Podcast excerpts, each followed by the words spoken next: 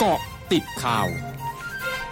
กาะติดข่าว 10นาฬิกา31 นาที 28 มกราคม 2565นายธนกรวังปุลคงชนะโฆษกประจำสำนักนายกรัฐมนตรีเผย นายกรัฐมนตรีสั่งการให้หน่วยงานที่เกี่ยวข้องดำเนินการทันที หลังเสร็จสิ้นการเดินทางเยือนซาอุดีอาระเบียอย่างเป็นทางการ โดยให้เร่งสารต่อข้อหารือด้านการส่งเสริมอุตสาหกรรมการท่องเที่ยวไทยซาอุดีอาระเบีย พร้อมส่งเสริมความสัมพันธ์ในระดับประชาชน และเชื่อมั่นว่าการฟื้นฟูความสัมพันธ์ครั้งนี้ จะเป็นโอกาสให้เกิดความร่วมมือทั้งภาครัฐ เอกชนและประชาชน ทั้งในภาคอุตสาหกรรมก่อสร้าง ภาคการบริการ การค้าการลงทุนทางธุรกิจ ด้านพลังงาน อุตสาหกรรมอาหาร ซึ่งจะสามารถสร้างงานสร้างอาชีพ และสร้างรายได้ให้กับประชาชนไทยได้อย่างต่อเนื่อง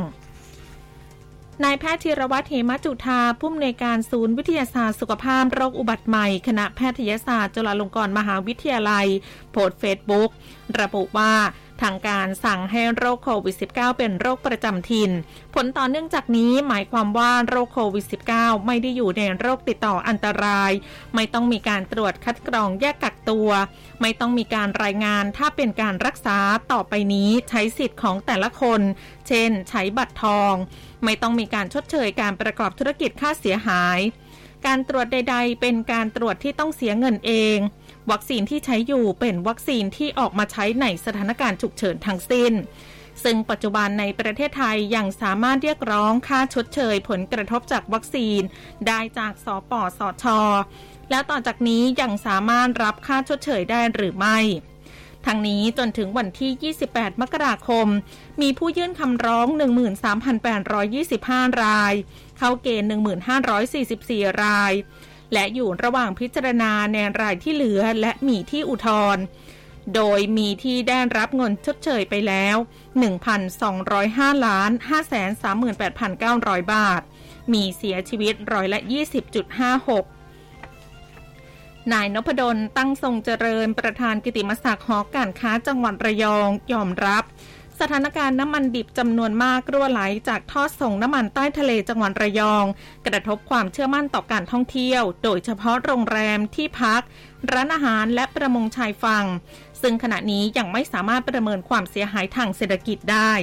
ซึ่งเหตุการณ์นี้กระทบทั้งเรื่องเศรษฐกิจ และเรื่องระบบนิเวศทางทะเลที่ภาครัฐต้องเร่งสร้างความเชื่อมั่นให้กลับมา พร้อมชดเชยเยียวยาให้ผู้ที่ได้รับผลกระทบอย่างรวดเร็ว มหาวิทยาลัยเกษตรศาสตร์ให้บริการฉีดวัคซีนโควิด -19 เข็มที่ 2 เข็มที่ 3 หรือเข็มที่ 4 ชนิดวัคซีนแอสตราเซเนกาแบบ Walk-in แก่นิสิตและประชาชนในงานเกษตรแฟร์ประจำปี 2565 ตั้งแต่วันนี้จนถึงวันที่ 30 มกราคมนี้ เวลา 10 นาฬิกาถึง 13 นาฬิกาณอาคารจักรพันธ์เพ็ญศิริ มหาวิทยาลัยเกษตรศาสตร์บางเขน รับวันละ 1,500 คนเท่านั้น สำหรับงานเกษตรแฟร์ประจำปี 2565 จัดขึ้นตั้งแต่วันนี้จนถึงวันที่ 5 กุมภาพันธ์ ภายใต้แนวคิด เกษตรวิถีใหม่หลังมหันตภัยโควิดโดยมีมาตรการคัดกรองผู้เข้าร่วมงานตามแนวปฏิบัติด้านสาธารณสุข เพื่อป้องกันโรคโควิด -19 โดยจะต้องแสดงหลักฐานการฉีดวัคซีน 2 เข็ม หรือผลตรวจ ATK หรือ RT-PCR ไม่เกิน 72 ชั่วโมงแก่เจ้าหน้าที่ และตรวจวัดอุณหภูมิ หากเกิน 37.5 องศาเซลเซียส จะไม่อนุญาตให้เข้าไปภายในงาน ช่วงนาคืบหน้าข่าวอาเซียนค่ะร้อยจุดห้าคืบหน้าอาเซียน สื่อฮ่องกงรายงานการเปิดเผยจากแหล่งข่าววันนี้ว่า จีนยินยอมให้นางมิเชล บาเชเลตข้าหลวงใหญ่สิทธิมนุษยชนแห่งสหประชาชาติ เข้าพื้นที่เขตปกครองตนเองซินเจียงอุยกูของจีนได้ หลังจากเสร็จสิ้นการแข่งขันกีฬาปักกิ่งโอลิมปิกฤดูหนาว และอยู่ในช่วงครึ่งแรกของปีนี้บนเงื่อนไขที่ว่าควรมาอย่างมิตรและไม่ใช่การมาสอบสวน รัฐมนตรีกระทรวงสาธารณสุขมาเลเซียเผย วางแผนให้การจำหน่ายบุหรี่ และผลิตภัณฑ์อื่น ๆ ที่เกี่ยวกับการสูบบุหรี่ ให้ผู้ที่เกิดหลังปี 2548 เป็นสิ่งผิดกฎหมาย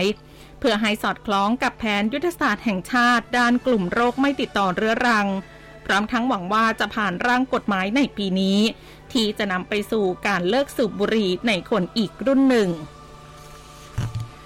กรมตำรวจดับเพลิงและกู้ภัยของกัมพูชาเผย เกิดเหตุเพลิงไหม้ 670 เหตุในปี